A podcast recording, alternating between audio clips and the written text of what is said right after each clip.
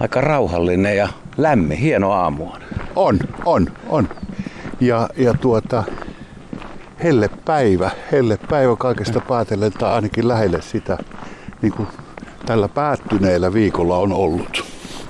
Täällä on voikukat vielä niin kuin täysin kukassa ja tässä on aika ilosta se, että täällä annetaan voikukkien rehevästi kasvaa. Miten mm. sä suhtaudut niihin, kun jotkut pitää rikkakasveja? Voikukka on ilo silmälle ja kyllä ne höytyvät mies kestää ja nainenkin tarvittaessa.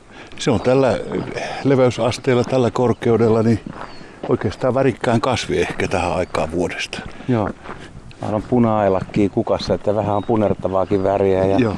tietysti on koiranputket rupeaa, on jo aika kauniita valkoisia. Rentukka. Rentukka oli vielä, se on aika myöhäinen joo, vielä. Joo, vielä. joo, tuossa on. Joo. Ja se on kaunis kanssa. Leinikkejä. Joo.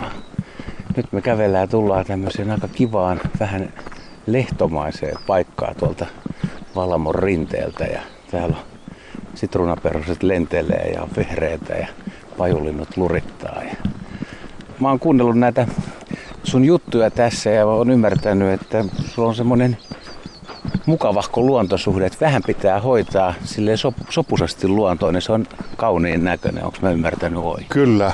Sanoisiko näin, että mieluummin liian vähin vaurioin kuin liian suuri vaurio. Eli, eli e, luontohan on parhaimmillaan luonnontilassa.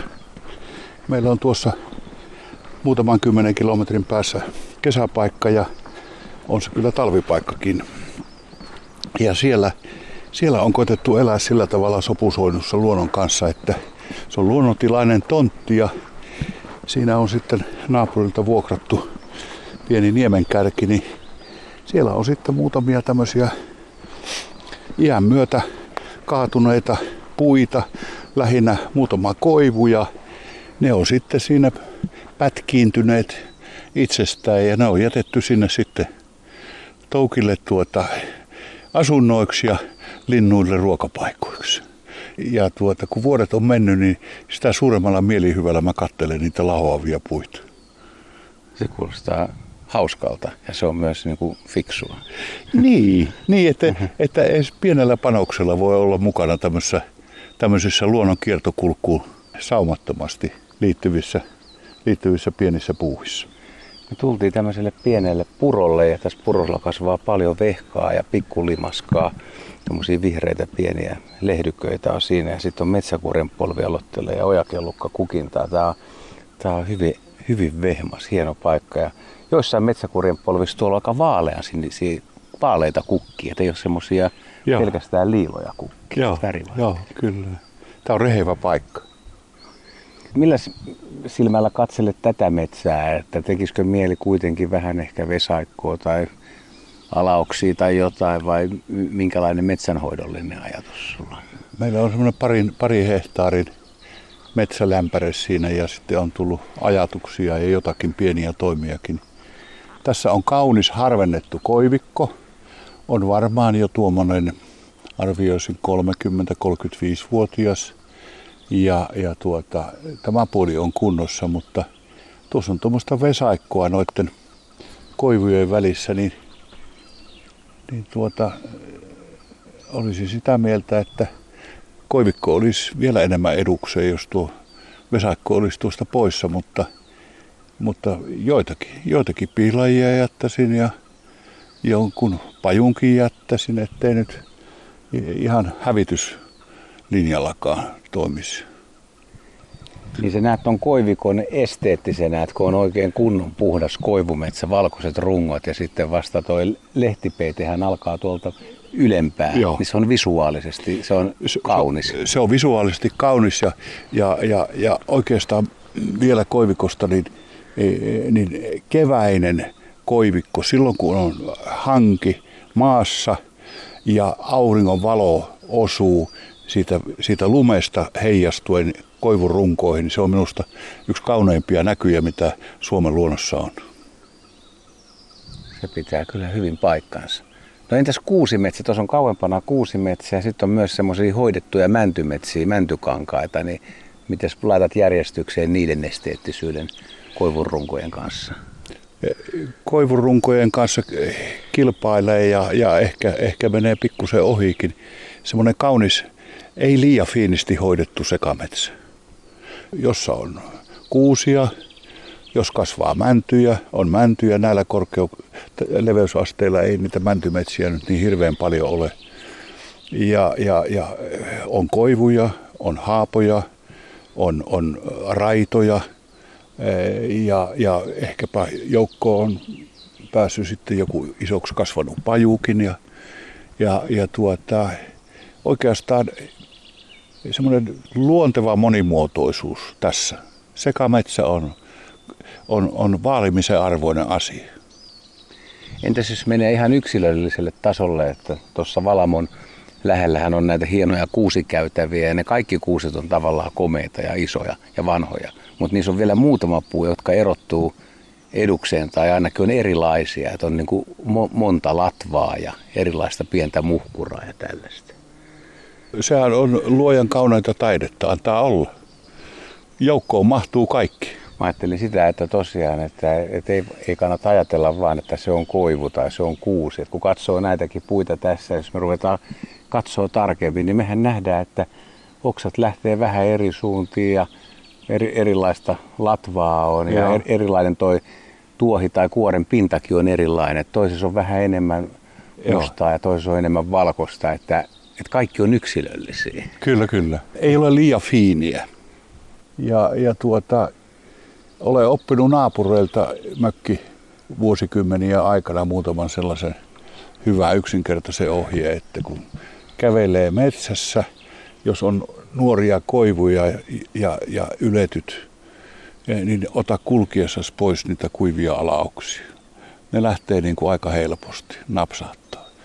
Ja, ja samaten kuusimetsässä, niin, niin tuota, se ehkä, ehkä vähän parantaa se aluskasvillisuuden mahdollisuuksia. Menee ja tiedä, mutta itse ainakin kuvittelen sillä tavalla, että voi ottaa niitä alimpia kuivaneita oksia pois pääsee valoa sinne, jos pääsee valoa. Joka paikassa ei pääse valoa.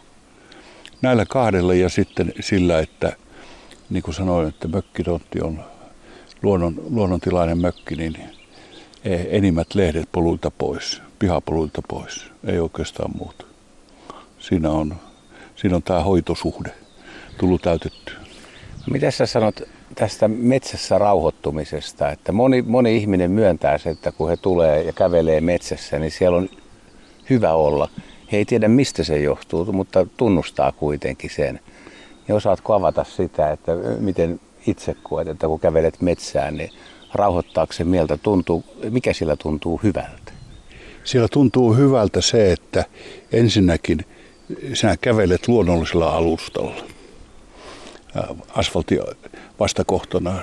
Ja, ja, ja tuota, sitten vihreä väri, näin ole ymmärtänyt, sitä pidetään ihan, ihan psykologiassakin tämmöisenä ihmisen mieltä rauhoittavana. Ja meilläkin on Suomen luonnossa ilmeisesti kymmeniä eri vihreän sävyjä.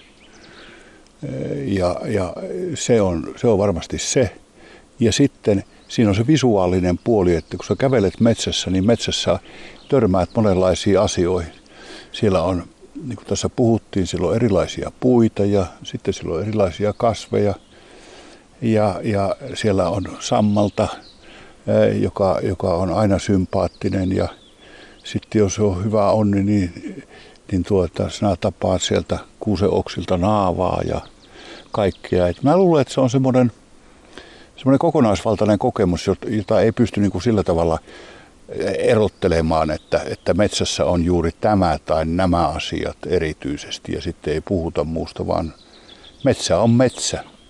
Siellä on kaikkea mahdollista ja niinhän sitä sanotaan, että olisi hyvä joka päivä, jos on mahdollista, niin kävellä parikymmentä minuuttia metsässä ja olen kokenut kyllä metsän läheisyyden jo sen, että sinä näet vaikka pihalta, että vaikka et meniskään sinne metsään, niin katselet sinne metsään, taikka ikkunan läpi, jos sinä näet metsään, niin sekin on parempi kuin ei mitään. Paljon parempi.